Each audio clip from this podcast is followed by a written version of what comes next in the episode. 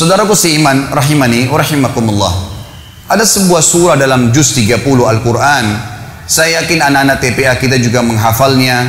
Begitu pula dengan hadirin di sini. Tetapi banyak sekali kaum muslimin yang tidak mentadaburinya. Tidak merenungi kandungan-kandungan makna ayat ini atau ayat-ayat dalam surah ini sehingga akhirnya mereka terkena dalam ancaman dalam ayat atau dalam surah ini.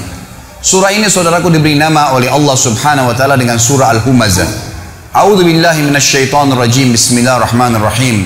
Wailun likulli humazatin lumazah alladhi jama'a malan wa 'addadah yahsabu anna malahu akhladah kalla la yunbadhanna fil hutamah wa ma adraka mal hutamah narullahil muqadatu allati tattali'u 'alal af'idah innaha 'alaihim mu'sadah fi 'amadin mumaddadah. Di dalam tafsir sekaligus terjemahan wailun berarti saudaraku seiman memiliki banyak makna yang artinya adalah kecelakaan, kehinaan, penyiksaan, kerendahan, segala macam makna yang bisa menyusahkan seseorang bergabung di masalah atau dalam kalimat wail. Seperti misalnya dalam ayat lain wailun lil mutaffifin, kecelakaan, kehancuran, kebinasaan. Bahkan ulama tafsir mengatakan nama sebuah lembah di api neraka namanya wail. Allah mengatakan wailun likulli. Kata-kata li Kul li ini berarti untuk dan kullu berarti semuanya. Dan kalau bergabung antara li dengan kullu berarti tidak ada pengecualian. Allah mengatakan wailun di kulli kecelakaan, kehancuran, kebinasaan, siksaan, lembah di api neraka untuk semua tidak terkecuali. Siapakah yang Allah ancam saudaraku? Dua kelompok. Humazatin lumazah. Humaza ini kata ulama tafsir maknanya adalah alladhi ya'ibun nasu biqaulihi Orang yang sibuk menceritakan aib orang lain dengan lisannya. Sibuk lisannya setiap hari bangun tidur sampai tidur lagi. Bagaimana menjatuhkan orang lain. Menghina orang lain. Mengeluarkan kata-kata yang mengundang murkahnya Allah dari kata-kata kemaksiatan. Tidak ada nasihat. Tidak ada zikir. Tidak ada baca Al-Quran. Padahal orang mukmin harus memikirkan semua yang keluar dari lisannya adalah sesuatu emas, bernilai, punya bobot sehingga dicatat dalam buku amalnya dan dia menjauhi semua kata-kata yang justru berbahaya bagi dia yang akan membuat orang lain membencinya karena kata-kata kasar atau menghina atau menjatuhkan bahkan Allah Subhanahu wa taala akan murka padanya dan kita akan dengar dalam lanjutan ayat ini bagaimana Allah mengancam orang-orang yang menyalahgunakan lisannya. Saya akan paparkan panjang lebar hadis-hadis dan berhubungan dengan hukum-hukumnya setelah membacakan umumnya ayat ini. Allah subhanahu wa ta'ala mengatakan lanjutannya lumaza. Beda antara humaza dan lumaza saudaraku hanya di awal hurufnya. Kalau humaza menggunakan ha, kalau lumaza menggunakan lam. Kalau tadi humaza alladhi ya'ibun nasu biqaulihi, orang yang sibuk menceritakan aib orang lain, menjatuhkan, menghina dengan lisannya, maka lumaz adalah alladhi ya'ibun nasu bifi'lihi orang yang sibuk mencontohkan aib orang lain dengan perilakunya temannya pincang dicontohkan jalannya. Temannya cadel dicontohkan jalannya. Apa saja kekurangan dari fisik seseorang di depan matanya maka dia jadikan sebagai bahan-bahan olokan. Sekali lagi Allah mengatakan wailun, kecelakaan, kehancuran, kebinasaan, lembah di api neraka untuk semua tidak terkecuali kelompok yang sibuk menceritakan orang lain dengan lisannya, menjatuhkan mereka, menghina mereka atau mereka mencontohkan aib orang lain dengan perilakunya. Apa yang Allah Subhanahu wa taala sebutkan tentang ciri mereka? Kata Allah Subhanahu wa taala, "Alladzi jama'a malan wa 'addada." Yang paling banyak kena dua kelompok ini adalah orang-orang yang selalu secara letter-let maknanya mengumpulkan harta dan menghitung-hitungnya. Ini terjemahan letter-let, tapi makna tafsirnya adalah orang-orang yang mengejar prestasi-prestasi dunia yang mereka mengira bahwasanya prestasi itu akan terus kekal bersama mereka. Misal, seorang ketua yayasan terus merasa dirinya akan menjadi ketua yayasan, setiap merasa ada saingan, maka dia akan berusaha menjatuhkan dengan lisan atau perilakunya. Setiap orang dicalonkan menjadi wakil rakyat, maka dia akan terus mencari aib lawannya tadi dengan cara terus menjatuhkan dia dengan lisan dan juga dengan perilakunya dan seterusnya. Semua ini adalah hal-hal yang diancam oleh Allah Subhanahu wa taala. Di dalam Islam saudaraku, kita sangat ditekankan untuk selalu bersyukur kepada Allah kalau seandainya ada sesuatu aib pada diri orang, muslim atau non muslim, untuk bersyukur kepada Allah karena tidak ada pada diri kita. Sebagaimana sabda Nabi Shallallahu Alaihi Wasallam di dalam sebuah hadis yang sahih beliau mengatakan terjemahannya, kalau kalian melihat aib pada diri seseorang yang tidak ada pada diri kalian, ucapkanlah Alhamdulillahilladzi afani mimma bihi wa faddalani ala kathiri mimma khalaqa tafdhila Segala puji bagi Allah yang telah menyelamatkan saya atas apa yang dicobakan kepada orang ini dan telah memberikan kepada saya kelebihan dengan kelebihan-kelebihan yang banyak. Bukan justru menjatuhkan, bukan justru menjadikan sebagai senjata untuk menghina orang lain atau bahkan menceritakan aib tersebut kepada orang lain. Saudaraku, menceritakan aib yang ada pada diri seseorang kalaupun ada namanya giba dalam agama Islam dan hukumnya haram, tidak boleh. Kata Nabi SAW waktu ditanya apa itu giba oleh seorang sahabat, beliau mengatakan engkau menyebutkan tentang saudaramu yang dasarnya ada padanya dan dia tidak suka diceritakan hal tersebut. Sementara kalau tidak ada padanya namanya fitnah dan fitnah lebih besar daripada pembunuhan dosanya. Tidak ada celah bagi seorang muslim untuk menyalahgunakan lisannya, maka harus dijaga. Ini contoh dan Allah sebutkan mereka paling banyak mengejar prestasi dunia. Sementara saudaraku, dunia ini semuanya hanya kemasan dan kiasan. Apa bedanya antara seseorang yang tidur di emperang jalan, yang tidak menggunakan kasur, selimut, cuma berlapiskan tanah saja dan bajunya apa saja yang ada di badannya dengan orang yang tidur di ranjang yang ratusan juta rumahnya dari marmer semuanya apa kira-kira bedanya antara dua orang ini? Demi Allah hanya kemasannya saudaraku. Kemasan duniawi. Tujuannya sama saja tidur. Apa bedanya antara orang yang makan di daun pisang dengan orang yang makan di piring emas? Kemasan dunianya yang berbeda, tujuannya makan sama. Jangan sampai kelebihan kemasan yang Allah berikan kepada kita karena kelebihan fisik, karena adanya kemasan kendaraan, kemasan yang diberikan oleh Allah Subhanahu wa taala, lalu akhirnya membuat kita melanggar pemberi nikmat itu Allah Subhanahu wa taala yang melarang kita justru menjatuhkan orang lain. Kata Nabi Shallallahu Alaihi Wasallam, lawan daripada menjatuhkan orang adalah tawadu, merendah.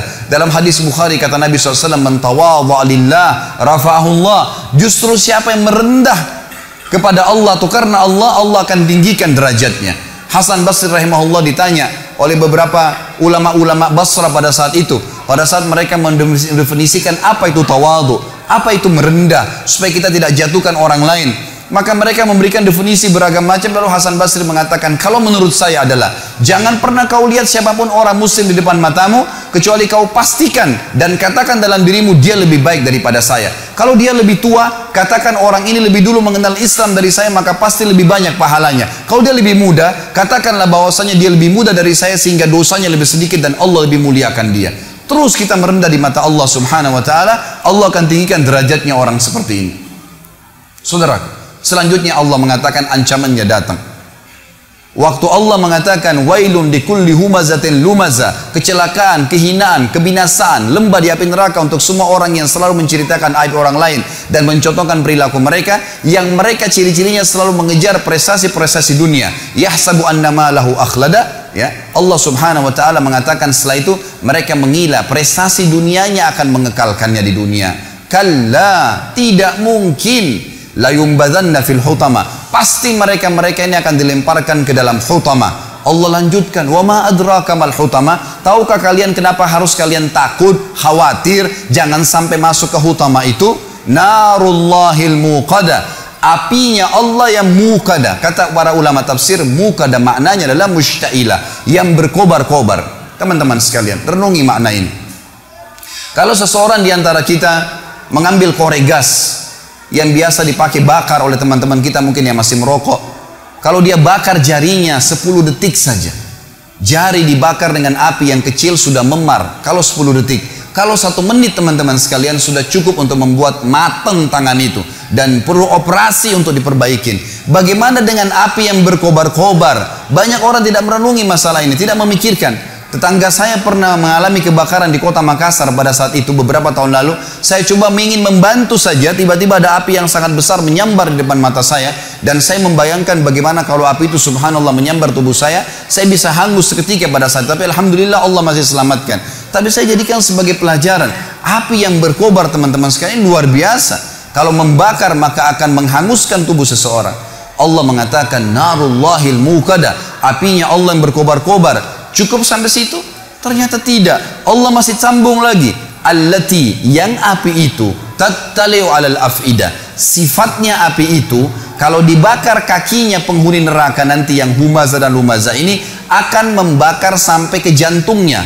Orang Arab mengatakan dalam bahasa Arab teman-teman sekalian, kalau dia melihat sesuatu, dia mengatakan itu saya sudah melihatnya. Kalau sesuatu itu sangat dekat dan mudah dijangkau. Tetapi kalau orang Arab ingin melihat sebuah benda, misal di pinggir lautan, ada benda yang sangat jauh di seberang pulau sana. Atau dia di atas gunung, dia ingin melihat sesuatu yang jauh. Dan itu jarang dilihat orang-orang lain. Kemudian berhasil matanya melihat, maka dia akan menggunakan kalimat ittala'tu. Saya berhasil melihatnya target yang sudah susah dilihat oleh orang lain. Makanya dalam baca buku pun dikatakan ittala'tu. Ya, saya berhasil melihat sesuatu informasi yang saya butuhkan. Allah menggunakan kosakata ini. Sifat neraka tadi api yang berkobar-kobar hutama itu kata Allah allati yang tattali'u ittala'a sampai pada target alal afidah ke jantung manusia. Kata para ulama tafsir kalau dibakar kakinya langsung ke jantungnya terbakar. Padahal kalau rasional kita datangkan manusia dan dibakar teman-teman sekalian, yang terakhir terbakar jantungnya kena diselimuti oleh kulit, otot, tulang dan seterusnya. Cukup sampai situ? Tidak lagi. Allah masih sebutkan agar orang betul-betul meninggalkan perbuatan buruk ini. Setelah dikatakan allati tattalu alal afida innaha sesungguhnya api itu alaihim muqsadah terhadap mereka melengket atau melekat Muqsada bahasa lainnya adalah multasiqa, melekat. Kalau ada api teman-teman sekalian kita dilemparkan, disemprotkan api, lalu api itu tertarik kembali, kita rasakan panasnya tapi cuma sebentar. Tetapi kalau tubuh kita diberikan bensin, lalu disemprotkan api sehingga api itu melekat di tubuh kita, maka akan terus terasa panasnya. Per detiknya terasa panas. Maka Allah menggunakan kalimat ini api neraka utama tadi itu bukan hanya berkobar-kobar tapi pada saat disemprotkan ke tubuh seseorang nanti naudzubillah yang melanggar dua perbuatan melakukan dua perbuatan ini apinya akan melengket ke tubuhnya sampai terbakar baru padam api tersebut diulangi lagi begitu terus tidak akan pernah habis sampai dosanya dibersihkan oleh Allah Subhanahu wa taala dan ingat ancaman ini berlaku bagi seorang muslim yang dengan syahadatnya pun dia sudah bisa masuk surga sebenarnya tapi akan dimasukkan ke neraka dan ini baru satu jenis siksaan karena bahaya lisan dan contoh perilaku. Belum bicara masalah dosa zina, belum bicara masalah dosa riba, belum bicara masalah dosa durhaka dengan orang tua, ditambahkan azab-azab kepada mereka. Sangat konyol kalau orang mengatakan tidak ada masalah saya disiksa dulu di neraka, toh akhirnya saya akan masuk ke dalam surga. Ini perkataan syaitan yang akan menyesatkan setiap mukmin yang akhirnya menganggap remeh dosa. Subhanallah Allah mengatakan sungguhnya api itu sampai ke dalam jantung manusia dan api itu melengket pada mereka. Inna alaihi muqsadah tidak cukup sampai situ teman-teman sekalian. Allah menutup surah ini dengan kalimat kata ulama yang luar biasa. Kalimat ini menandakan siksaan yang luar biasa tidak bisa dibayangkan fi amadin mumaddada kata Allah dan mereka akan diikat di tiang-tiang yang bergelantungan kata ulama tafsir penutupan surah ini luar biasa kalau orang memahaminya rasionalnya begini kalau masjid ini kita tutup semua, tidak ada lubangnya sedikit pun. Lalu kemudian kita bakar dengan api teman-teman sekalian. Ada orang yang mau dibakar di sini, nggak diikat di tiang, dibiarkan dia berlari-lari sana sini, tapi penuh dengan api ruangan ini. Pasti dia akan mati terbakar, tapi ada jeda. Pada saat dia lari ke sana, dia lari ke sini, ada jeda dia tidak rasakan panasnya api. Kalau ada orang kita ikat di tiang masjid ini, lalu kita bakar, Ditutup semuanya, dia nggak bisa lari karena terikat. Juga masih ada jeda di mana dia bisa menginjak-injakkan kakinya ke lantai sehingga api dari bawah kakinya padam. Memang dia terbakar, tapi masih ada jeda di mana dia tidak rasakan panas. Tetapi teman-teman sekalian, renungi makna ayat ini namanya tadabbur, mengambil hikmah dan hukum yang Allah inginkan. Kalau kita tancapkan tiang di atas uh, atap masjid ini, ditancapkan tiang seperti misalnya tiang lampu yang besar, lalu kita ikat seseorang di situ kemudian dibakar ruangan ini, dia bergerak kiri kanan pun tetap akan merasakan panasnya api siksaan tersebut per detiknya. Dan ini kata ulama adalah makna yang luar biasa mengandalkan sudah cukup seorang muslim meninggalkan dosa ini saudara. Surah ini teman-teman sekalian mengajarkan kepada kita tentang bahayanya menyalahgunakan lisan. Dan dari sisi lain lisan dalam agama kalau di, dipergunakan dengan kebaikan maka akan baik.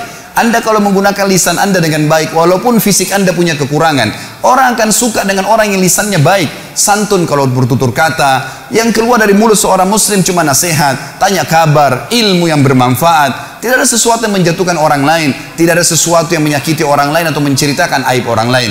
Maka dia akan disuka oleh orang lain, orang umumnya. Dan kalau ada seseorang yang lisannya tajam walaupun tampannya orang paling tampan di dunia, paling kaya tapi kalau lisannya tajam, suka menghina orang lain, orang lain tidak suka dengan dia. Itu secara kehidupan manusia. Juga di sisi Tuhan kita Allah Subhanahu wa taala, Allah sangat murka dengan orang yang menyalahgunakan lisannya. Sampai kata Nabi SAW dalam hadis Bukhari, "Laisal mu'nu bit-ta'ani walal la'an." Bukan sifat orang mukmin yang suka la'an dan ta'an. Ini dua-duanya bahaya lisan. Suka melaknat, menyal-nyalkan orang, kamu sial, kamu gini, kamu buruk, selalu dihina, dikata-kata yang tidak baik menjadikan dan juga ta'an, suka menghina-hina orang lain. Dua-duanya ini adalah sifat bukan orang mukmin, bukan orang mukmin. Jadi dijelaskan oleh Nabi SAW. Surah ini teman-teman sekalian mengajarkan kepada kita tentang harusnya seorang muslim menjaga lisannya. Mari kita renungi bersama-sama sabda-sabda Nabi SAW berhubungan dengan masalah ini. Yang pertama saudara.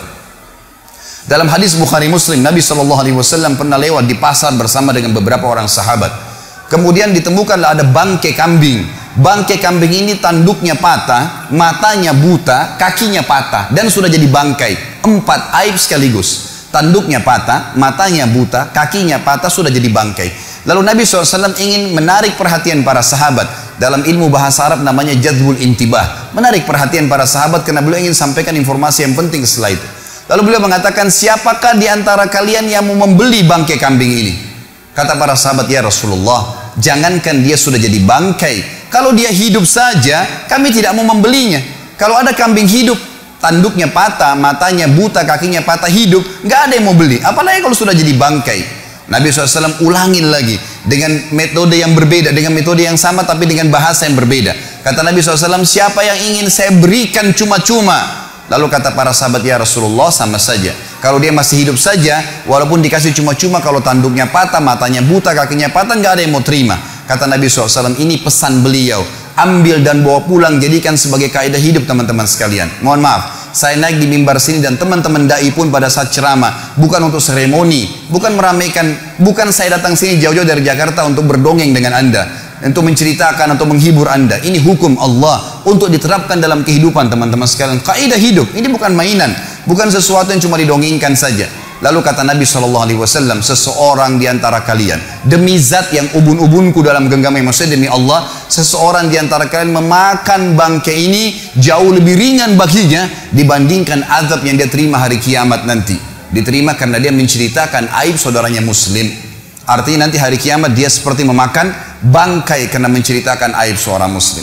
Hadis yang kedua, kata Nabi Shallallahu Alaihi Wasallam di dalam hadis riwayat Bukhari, man dhamina li ma baina lihyai wa ma baina fakhidai dhamintu lahul jannah Siapa yang bisa menjamin untukku di antara kalian apa yang berada di antara dua rahangnya, dua pipinya, lisannya, dan apa yang ada berada di, dia berada di antara dua pahanya, kemaluannya, aku akan menjamin baginya surga. Ini bahaya sekali.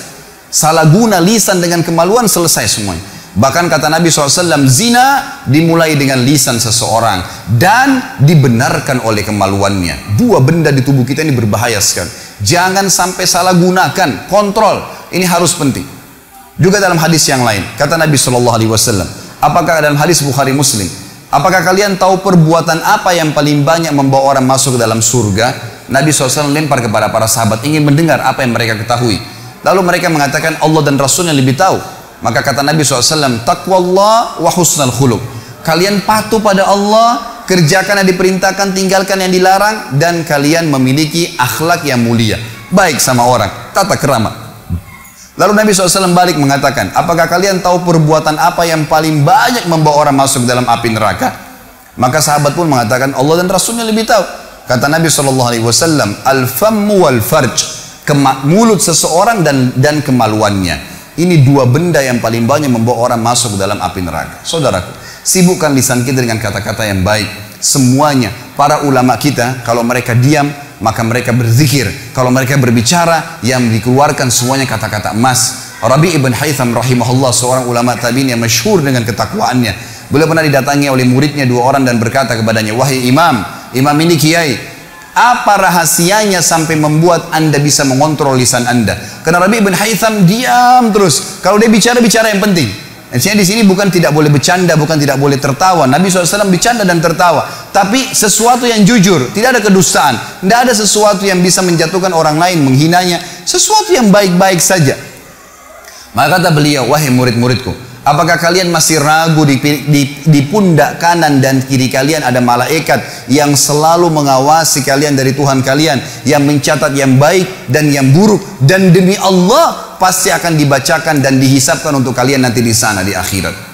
Maka perkataan Rabi bin Haytham adalah sebuah hal yang luar biasa menandakan keimanan seorang mukmin memang tergantung pada lisannya dan juga pada kemaluannya. Kata Nabi SAW dalam hadis yang lain pada saat ditanya atau beliau mengatakan maukah kalian saya tunjukkan amal lebih baik daripada kalian bersodakah kepada fakir miskin? Lebih baik daripada kalian ya membantu orang lain? Lebih baik daripada kalian ke medan perang? Sementara kalian menebas leher musuh kalian dan kalian ditebas lehernya. Kalian membunuh atau kalian terbunuh maka para sahabat mengatakan tentu ya Rasulullah. Kata Nabi, lisanmu selalu mengucapkan zikrullah. Selalu bermanfaat. Apa yang diucapkan, tanya kabar orang, baik, dan seterusnya.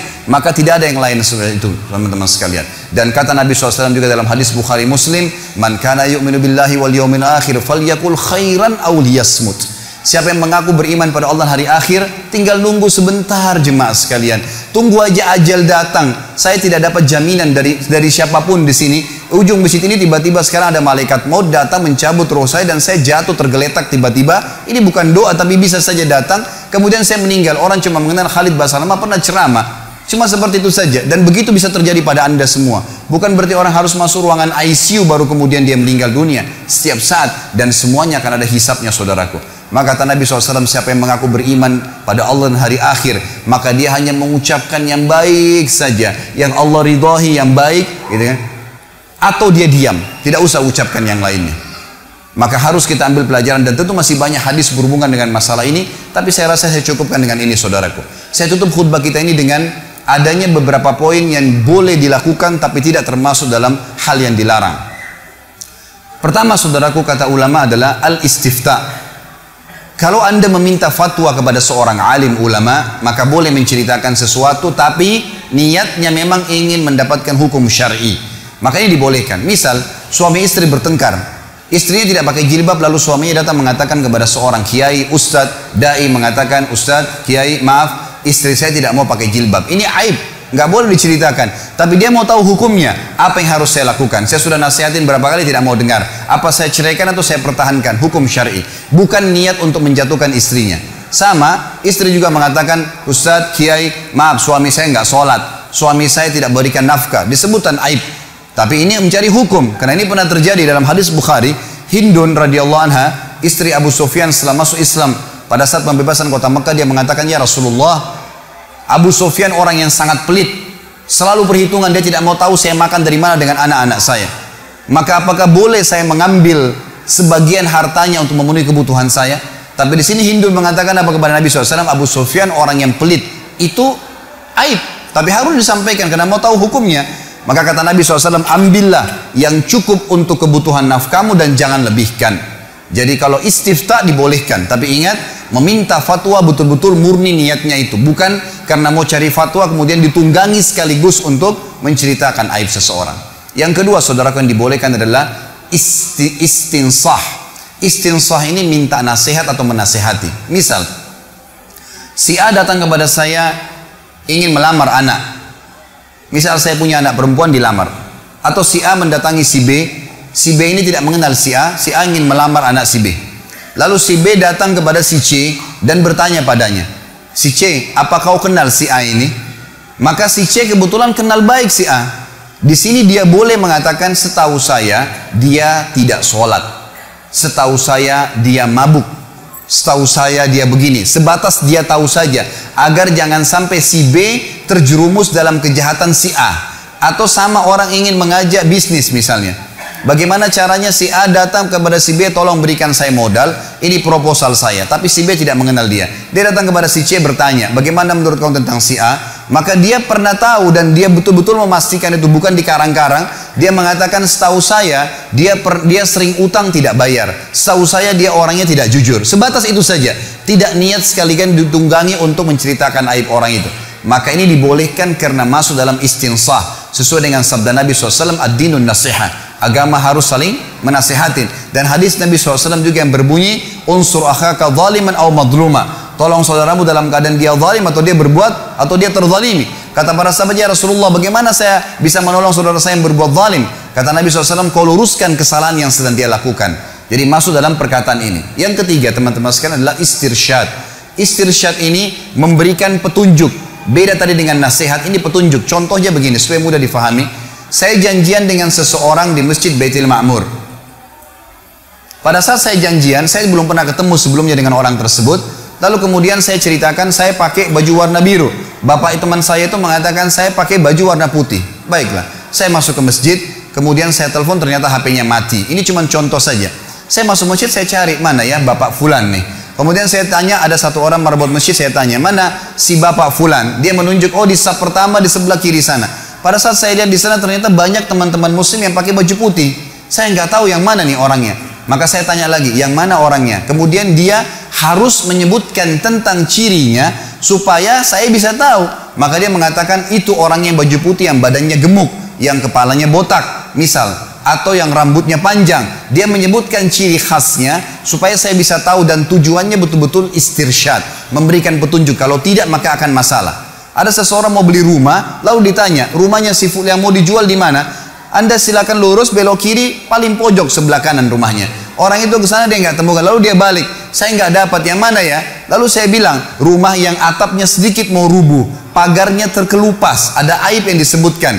Maka ini tidak masuk karena ingin memberikan petunjuk. Sekali lagi, innamal a'malu bin niat. Allah tahu niat Anda dalam hati. Maka niatnya memberikan petunjuk murni. Dan yang terakhir teman-teman sekalian ada adalah al-kuna wal alqab, julukan kalau seseorang terkenal dengan julukannya dan dia tidak marah dengan julukan itu, maka boleh disebutkan. Seperti misalnya, banyak ulama-ulama hadis termasuk guru-guru Imam Bukhari dan imam-imam besar, maka ada seseorang yang kalau jalan pincang, namanya Abdurrahman dan orang yang perawi hadis banyak orang namanya Abdurrahman. Maka disebutkan di dalam sanad hadis Al-A'raj, orang yang pincang, gitu ya.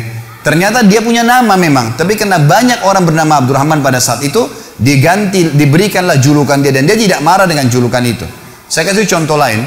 Di Masjid Baitul Ma'mur misalnya diiklankan habis sholat Jumat ada Bapak Ahmad, maaf kalau ada yang sama namanya, kita cuma kasih contoh. Bapak Ahmad, ada dua orang Ahmad di masjid kita. Yang satu penjual kambing, yang satu penjual mobil. Lalu diiklankan, salah satu dari Bapak Ahmad ini mengundang jemaah untuk makan. Maka diiklankanlah Bapak Ahmad mengundang makan siang di rumahnya. Jemaah pada nggak tahu Ahmad siapa nih. Lalu kemudian Maruf Musyid mengatakan Ahmad Kambing misalnya. Atau Ahmad Mobil. Dia terkenal dengan julukan itu. Dan dia tidak pernah marah. Bahkan dia senang kalau dipanggil dengan julukan tersebut. Maka ini tidak masuk dalam hal yang dilarang tadi saudaraku seiman. Aku lu kau lihada. Saya sudah mengucapkan perkataan saya ini. Wa li walakum. Dan saya beristighfar kepada Allah dan untuk jemaah sekalian. Kalau memang ada hal-hal yang salah fastaghfiruhu innahu wal ghafurur rahim. Beristighfarlah karena Allah Maha menerima taubat hamba-hambanya